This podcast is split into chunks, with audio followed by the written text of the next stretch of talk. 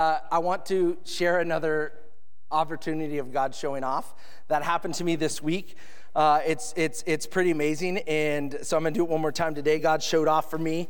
Uh, actively, I've been involved a little bit more in children's ministry as we've navigated, uh, you know, uh, Tanya leaving and then the kids uh, coming back upstairs and then leading a group of uh, 30 amazing volunteers downstairs and meeting with them and and, and I say random, when I say randomly in these next couple sentences, randomly just equals divinely. I just say randomly. But randomly, I've been involved with the curriculum. I've been reading the curriculum every week, and I've been uh, working with some of the volunteers who are paring that down, and I've been sending the videos out to the teachers in the classrooms as we kind of are through getting through this transitional period. And so, uh, randomly, that has been my job. And so, uh, randomly this week, uh, I was w- hit play on the video, and randomly we are ending this series on First Timothy. So uh, this protege series that we've been in it was going to be First and Second Timothy. Uh, and if you've missed it, we've been we've been in some uh, some some um, amazing times of focusing on Jesus' supremacy in our lives, but also talking through the stuff that are in First Timothy that are hard, uh, you know, that are gray areas in their areas. Every week it seems like there was a scripture that I brought up that we as a church or even as humans, fallen people, have used to shame or used to, uh, to isolate or used to just used in the wrong way. And it seems like every week God brought one of those to us, and we talked about so many things uh, in uh, sexuality, women in ministry, uh, serving, uh, you know, these, these areas of like if you don't provide for your family, you're worse than an unbeliever. Like these scripture verses that could be super shameful for us, but that in actuality, if we focus in on it, it's, it's actually a good thing. And so, but we've been in this series randomly of First Timothy, and we've been focusing on the relationship between Paul and Timothy, uh, and the letters and all that stuff that's going on, and and but the overall idea being Christ being the center of everything, and ultimately wanting us to live that best life, the life that He desires for us to have. And so, uh, back to just how amazing our God is and how He works. I'm going to take you guys into the Sunday school classroom downstairs right now. Our elementary kids that were up here, plus the other ones that were down there, they're watching a video today. And so, as we close our First Timothy series out and start our Easter series next week, this is the video that the kids are watching randomly. Again, randomly is divinely, randomly this morning.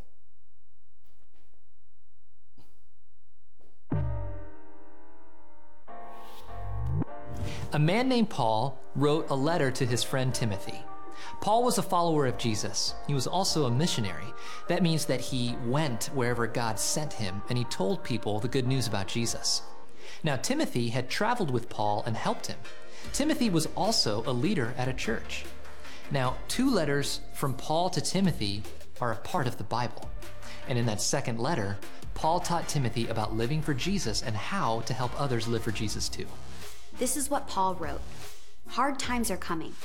Some people will not live for God. They will love themselves and money most of all. They will be proud, unloving, and unholy.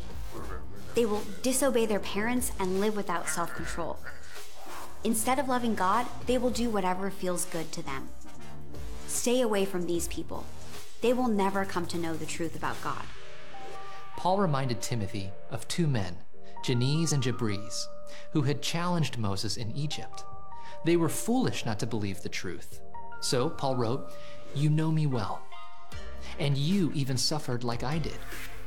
Everyone who wants to live for Jesus will face hard times too. Remember what you have learned and believed. From the time you were a child, you learned from Scripture. The Scriptures are able to give you the wisdom you need to be saved through faith in Jesus. Paul knew that the Bible helps people live for God. He said, All scripture is inspired by God. It is useful for teaching, for rebuking, for correcting, and for training in righteousness. With the Bible, everyone who follows God can be ready and have everything that they need to do every good work. Paul wrote to teach right, Timothy how to live for God. The Bible tells us. So, uh, totally random, right? So that's our elementary school video that the kids are watching today. And I, and I, in the middle of that, I thought, man, that's a little alarming that the video actually says uh, for uh, to stay away from people who don't know God. Now, it goes on to talk about, and we haven't gotten to Second Timothy yet, but it goes on to talk about sharing the gospel and just how much Timothy was called to do that. And that's what the kids are learning downstairs today.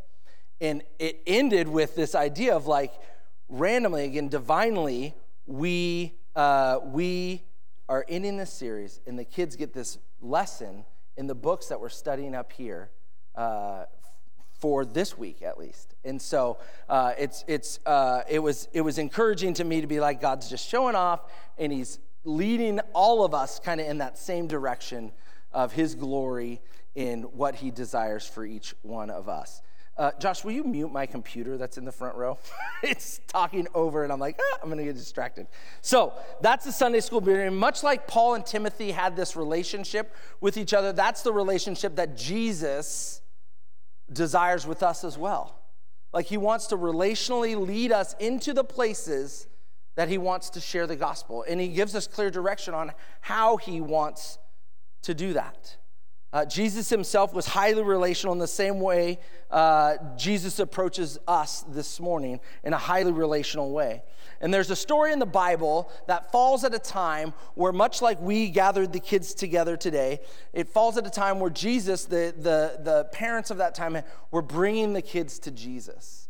And, and, and, and, uh, and, and Jesus was sitting there teaching just on the outskirts of the city. And the disciples in that moment said, it says that they rebuked them that, to, to, that Jesus doesn't have time for, uh, for the children. And Jesus says, No, no, no, no, no, you don't understand. Yes, allow the children to come to me. And, and I tell you what, when we were making the decision to have the elementary school, school kids uh, return to worship with us for a little while and then head downstairs, I was so worried. I was so worried that as adults, some of you be like, man, it's really hard to worship up here with my second grader or third grader or fourth grader. Uh, I just don't get as much out of worship. But, and that was just me. That was just me because last week alone, the amount of parents that texted me that were overjoyed with their children being up here for a few songs to worship was just, I was like, like another opportunity, like God just showed off. God was like, no, this is my desire for us as a church. And so it's been super cool to see that. But at this time, the, the, Jesus says, no, allow the kids to come to me. And, uh, and, and, and another point in Matthew, Jesus says that unless we as adults, unless people are able to receive the kingdom like a child, they won't enter the kingdom.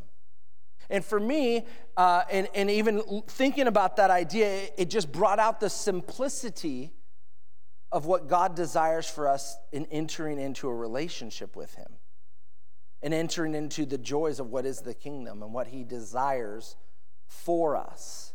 Um, and, and what we tend to do as we grow older and have the responsibility and the bills and the house and the, the car and the kids and the job and the, all this kind of stuff, we get distracted. Yet our children, and they might have worries, you know, you, you saw them like, like only a couple of them raised their hands, but to turn around and look at you guys and be like, we all have worried about something. But God says, you know, let's break it down, and it, it's simply uh, trusting in me that will eliminate that worry, that will, that will demuddy the water for us and just entering into that relationship with him.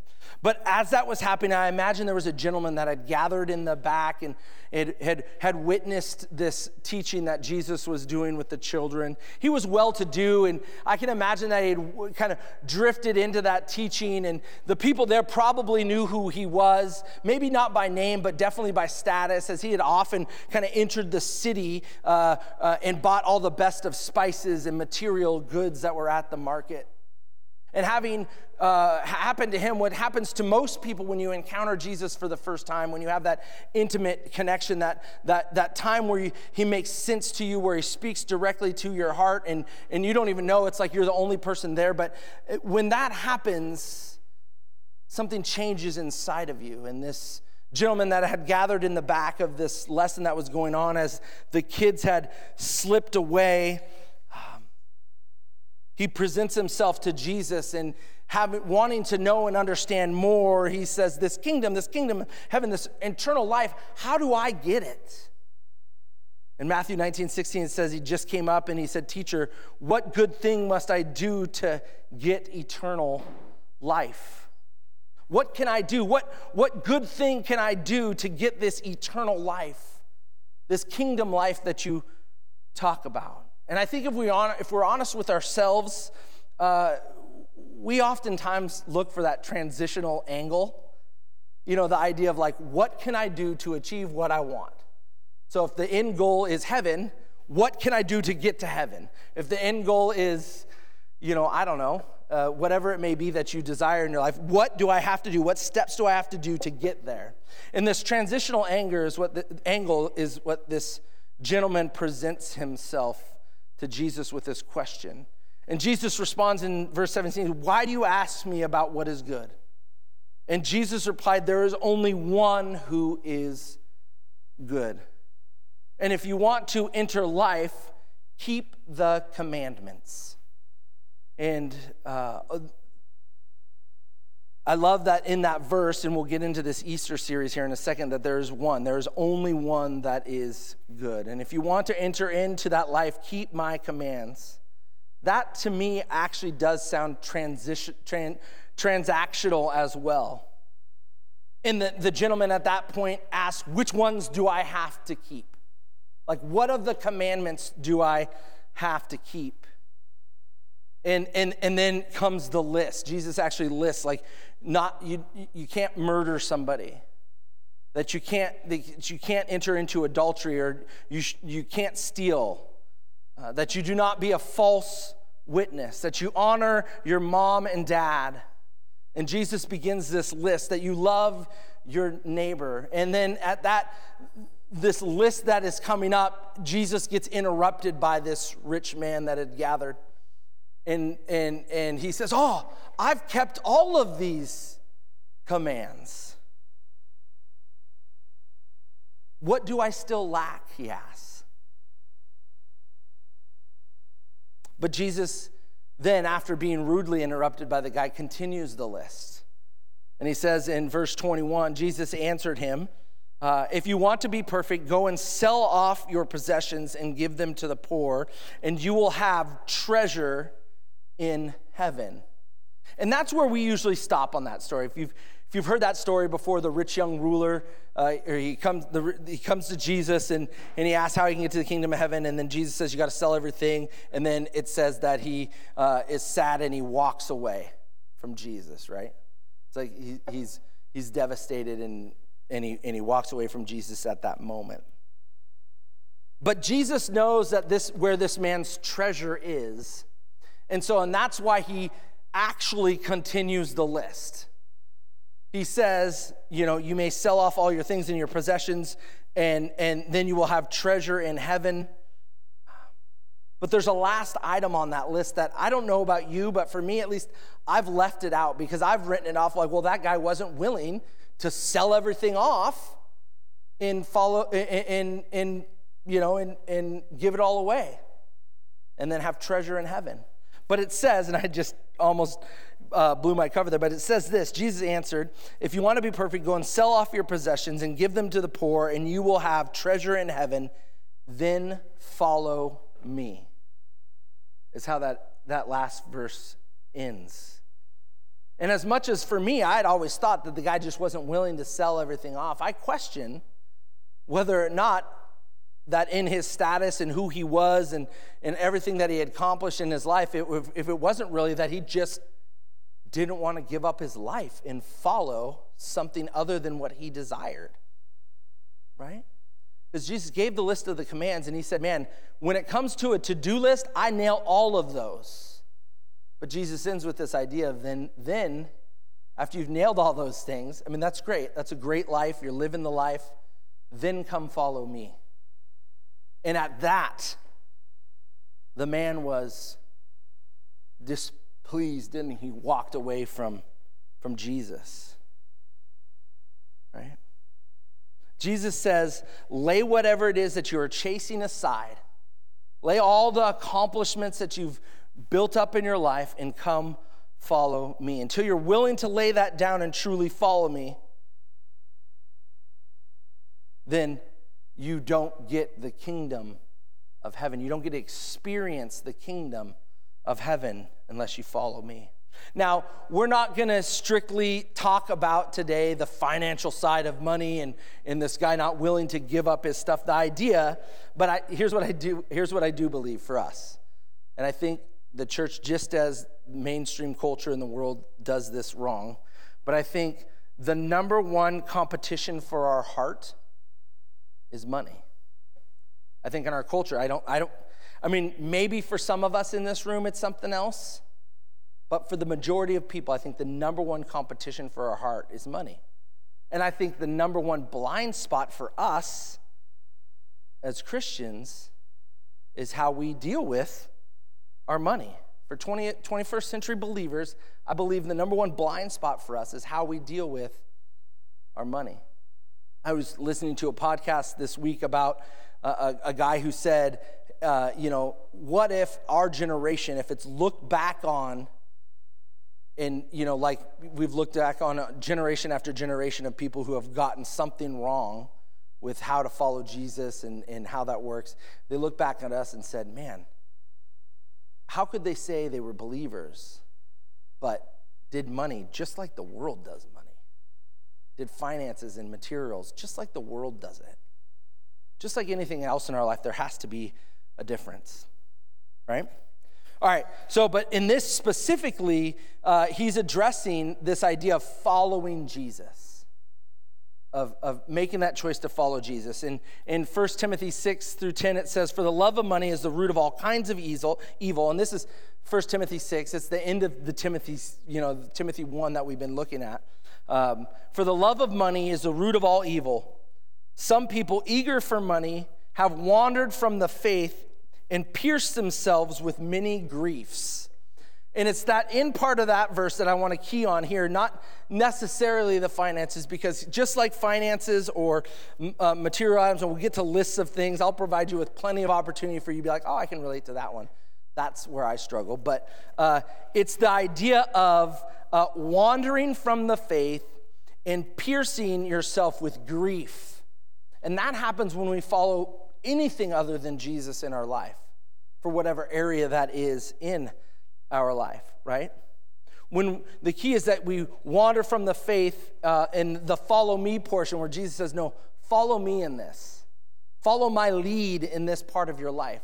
Follow my direction, my truth right? It said in the Sunday school video that God provides the truth for, uh, for training and building up and, and, and for us to understand the way of life. Like, follow my truth when it comes to these, right? And, and, and actuality, if we boil it down, money, wealth, like that, that side of things, pretty much is tied to almost everything in our lives right? Everyday living, uh, it's tied to status, it's tied to accessibility, like it seems like, at least the way the world does it, the more money you have, the more access you have to whatever it is that you want in your life. Toys. I love how hobbies and toys. The more money I have, the more ability I have to experience hobbies and toys and play, right? Functionality, lifestyle, sustainability, housing. What about gas, right?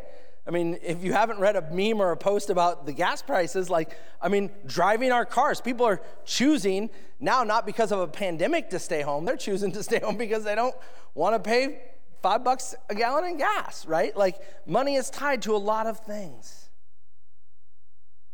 And, and then just follow that story with the, with the rich man there. Jesus said in verse 23 and 24, Jesus said to his disciples, Truly I tell you, it is hard for someone who is rich to enter the kingdom of heaven.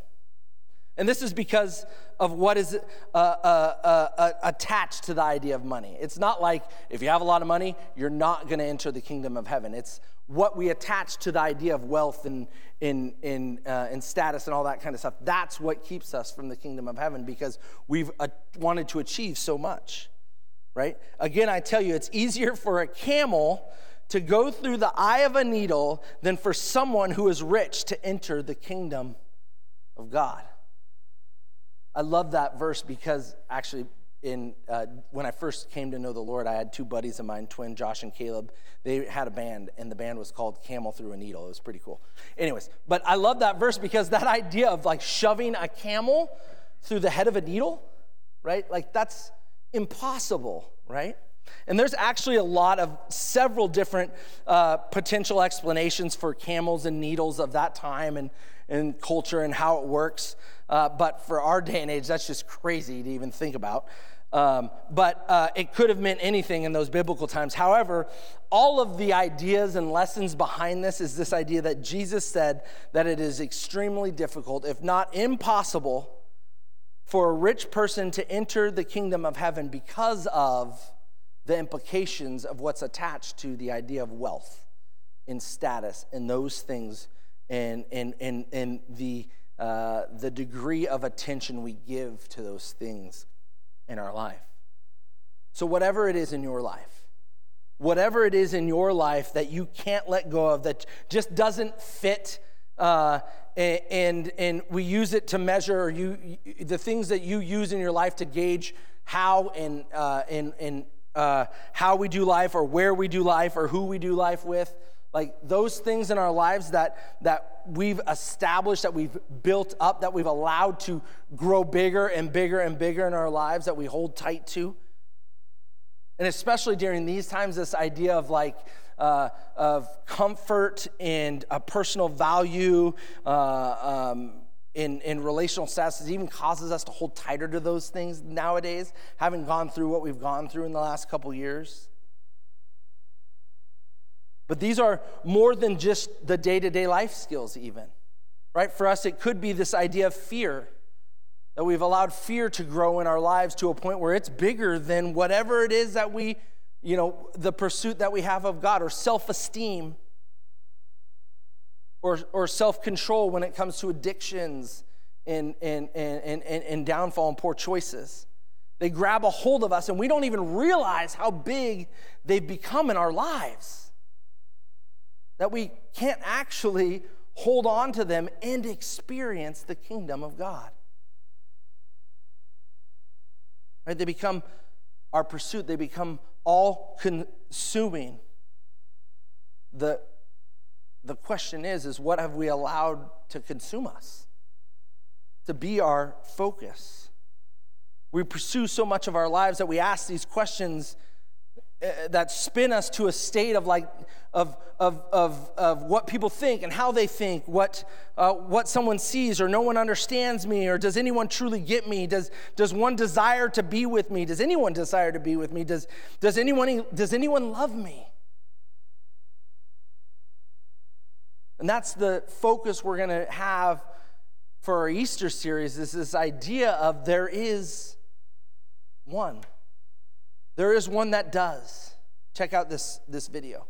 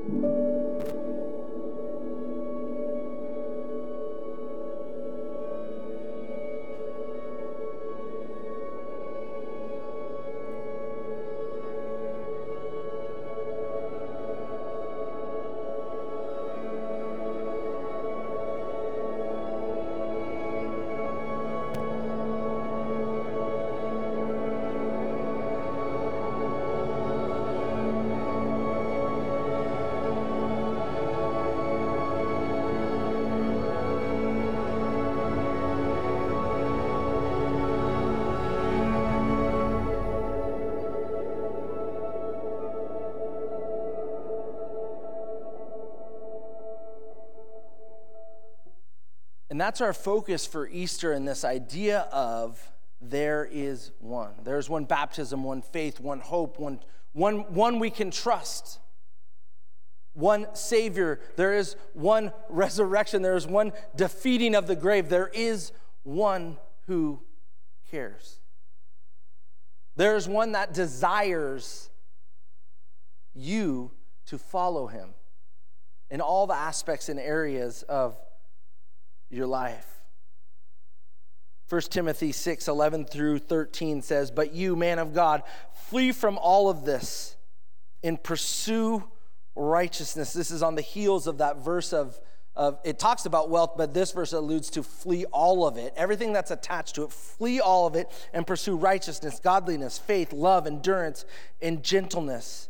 Fight the good fight of faith. Take hold of eternal life to which you were called when you made your good confession in the presence of many witnesses. And in that sight of God who gives life to everything. End of Jesus Christ. See, for us, there is one who is enters into all that, that gives life to every aspect of our life that, he, that we allow him to be a part of. There is one, and that's what we've been talking about in this First Timothy series of the supremacy of Christ. In Genesis, Jesus, the Lord, was present at creation. Scripture tells us that the Lord breathed, God breathed life into man. And then all throughout Scripture, God breathed life into and revealed his purpose and meaning, giving life to his people, all from table of contents till maps. Like he continued to give life to those that trusted and put their faith in him.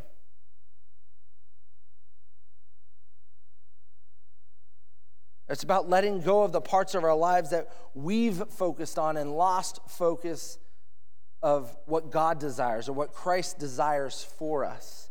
It's this idea of being so finite and focused our attention on Jesus. It's, it's like, uh, and, I, and I, I just came up with this analogy like on the side, but it's like blinders, but the opposite of blinders. That we're so focused on Christ that He actually reveals everything else to us. That He makes, He gives purpose and meaning and clarity to everything else because we're so focused on Him. And here's the deal we don't even realize that it's mainly because the things of this world and the earthly things in our lives have, have, have kind of just like infiltrated, have kind of like worked their way into a point where we don't even realize the, the, the presence and the, the uh, authority, the, uh, the, the, the actual um, ground we've given it in our lives. We don't even realize it until it's taken over, it's, it's consumed us.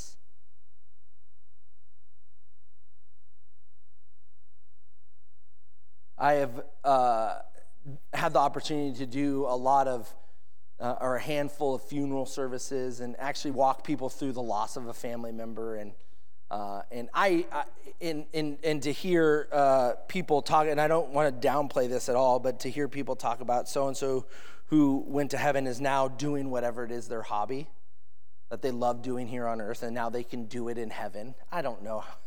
I don't know how biblical that is.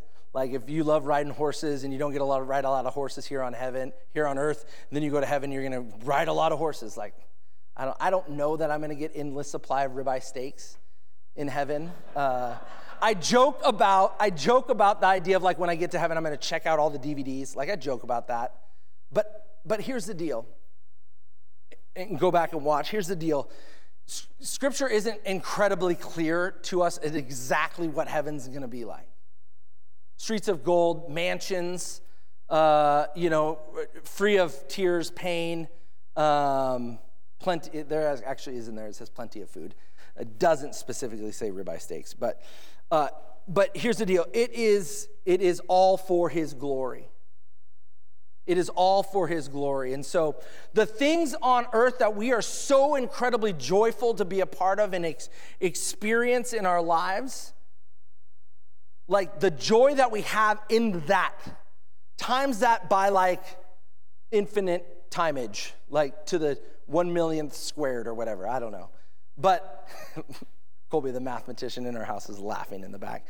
Um, but but that's just it. Like the joy that we have here on earth compares nothing to the joy that we'll receive in heaven, even free from doing the things that we really love to do. That we think when we get to heaven, we're going to do that every day right? Because, because the deal is, heaven is the actual the absolute best spiritual and I it's even I don't even like this comment but it makes sense. Heaven is the absolute best spiritual oneness with our God, the creator of all things. So it's it's like it's it's when when we get to heaven, we get to be at one with the creator of all things. And we get to understand him in a way that we've never understood him before.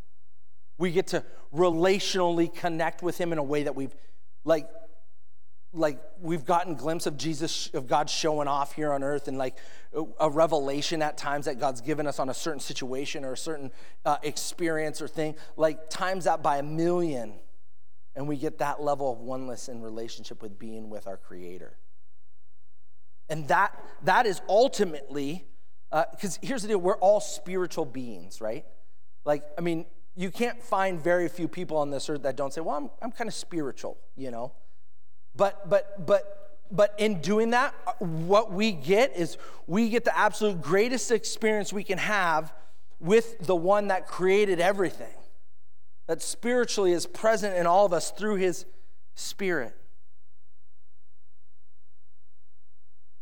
Like, we have a list of things that make us happier here on earth. Like, if we could accomplish this here on earth, we would be happier, right? Money's probably up there a little ways, right, on that list for us. But, uh, but ultimately, if we can accomplish these, these things, uh, anything earthly here on this planet we think we'd have a better life, whether that be smarter, skinnier, better looking, bigger house, more reliable car, uh, a better marriage, uh, less teenage drama, more security in our lives. Like, whatever that, I mean, you can have a list of things that you're like, man, if I could do that, I would feel so much better about myself. All of those things are met by one. That there is one that actually can accomplish whatever it is we're chasing after when it comes to the list of things that we want here on earth. There is one that actually will enter into that, whatever that void that we have, that feeling that we have, and enter into that with us and give us exactly what we're hoping for in that. And that, that list of things isn't bad. Like most of the times, the things that we list in our lives, they aren't like evil things that we're pursuing, hopefully. Right?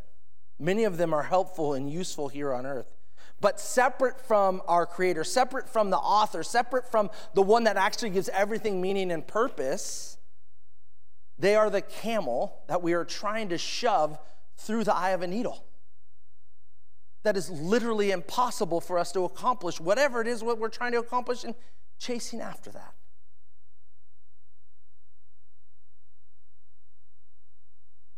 Right? Does that make sense? That, that, that as we head into this Easter series, this, this, this uh, season of, of, of, of really understanding the work that Jesus did on the cross for each one of us. That those areas of our lives that we're looking at that have come to mind, that have presented themselves, like those are the areas of our lives that Jesus did the work for us on the cross for. The things that we grab a hold of and try to accomplish on our own are the things that actually Jesus said, you know what? I'm with you. I've given my life for those things because you haven't trusted me in them. And in a sense, they've separated us from each other. I've given myself for that, and I've actually given you my spirit to lead you through those things. And so, as we enter into this Easter series, uh, I, I, I want us to just be aware of the things in our lives that have presented and taken up so much ground, so much attention, and so much focus.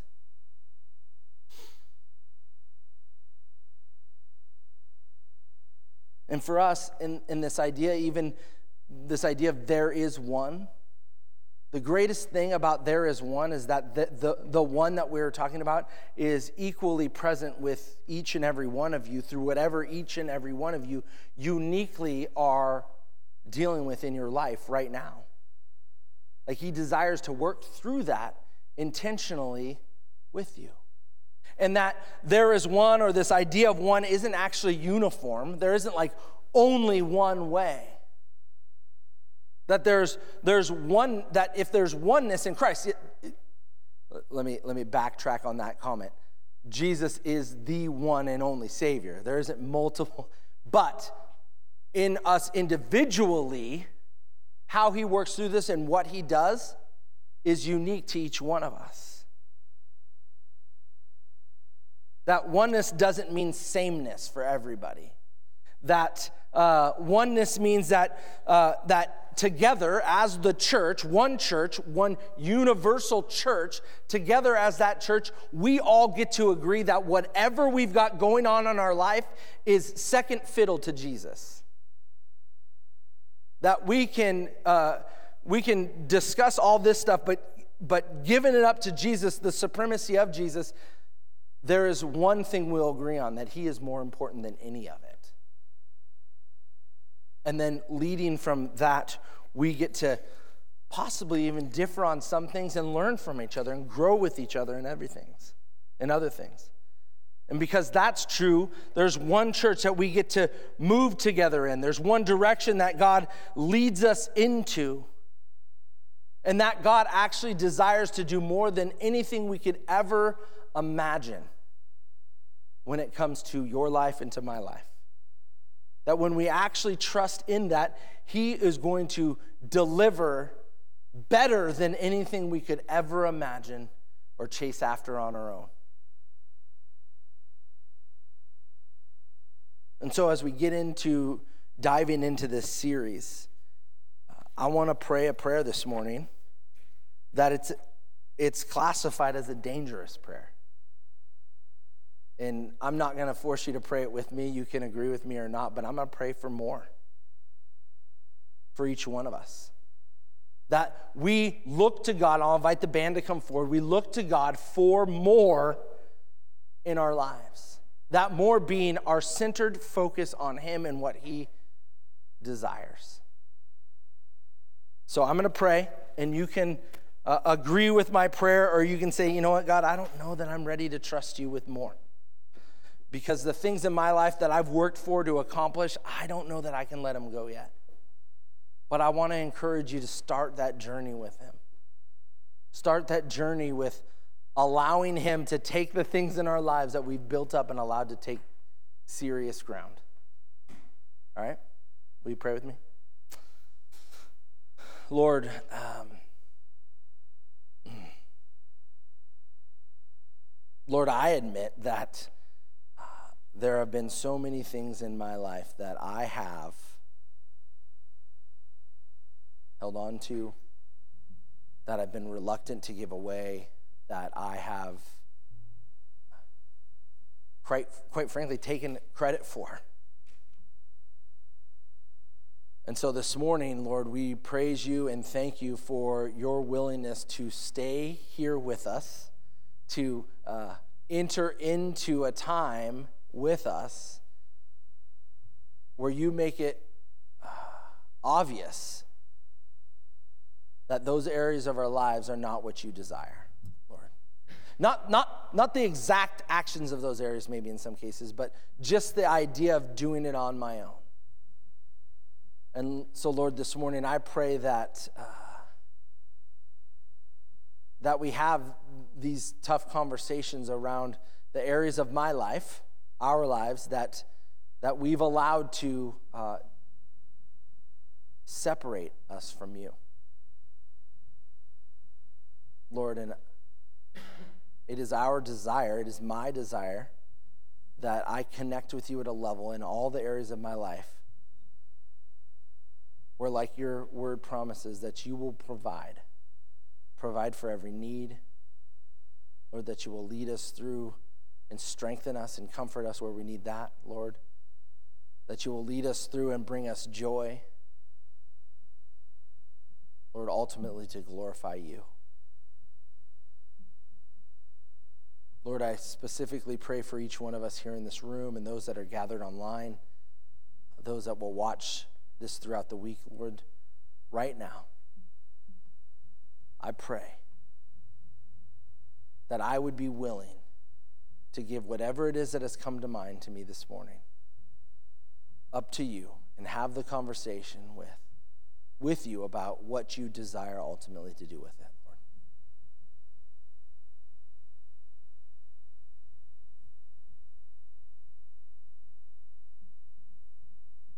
Lord, as an act of worship, we give our lives to you. We desire to hear from you, Lord. To pray this in your name. Amen.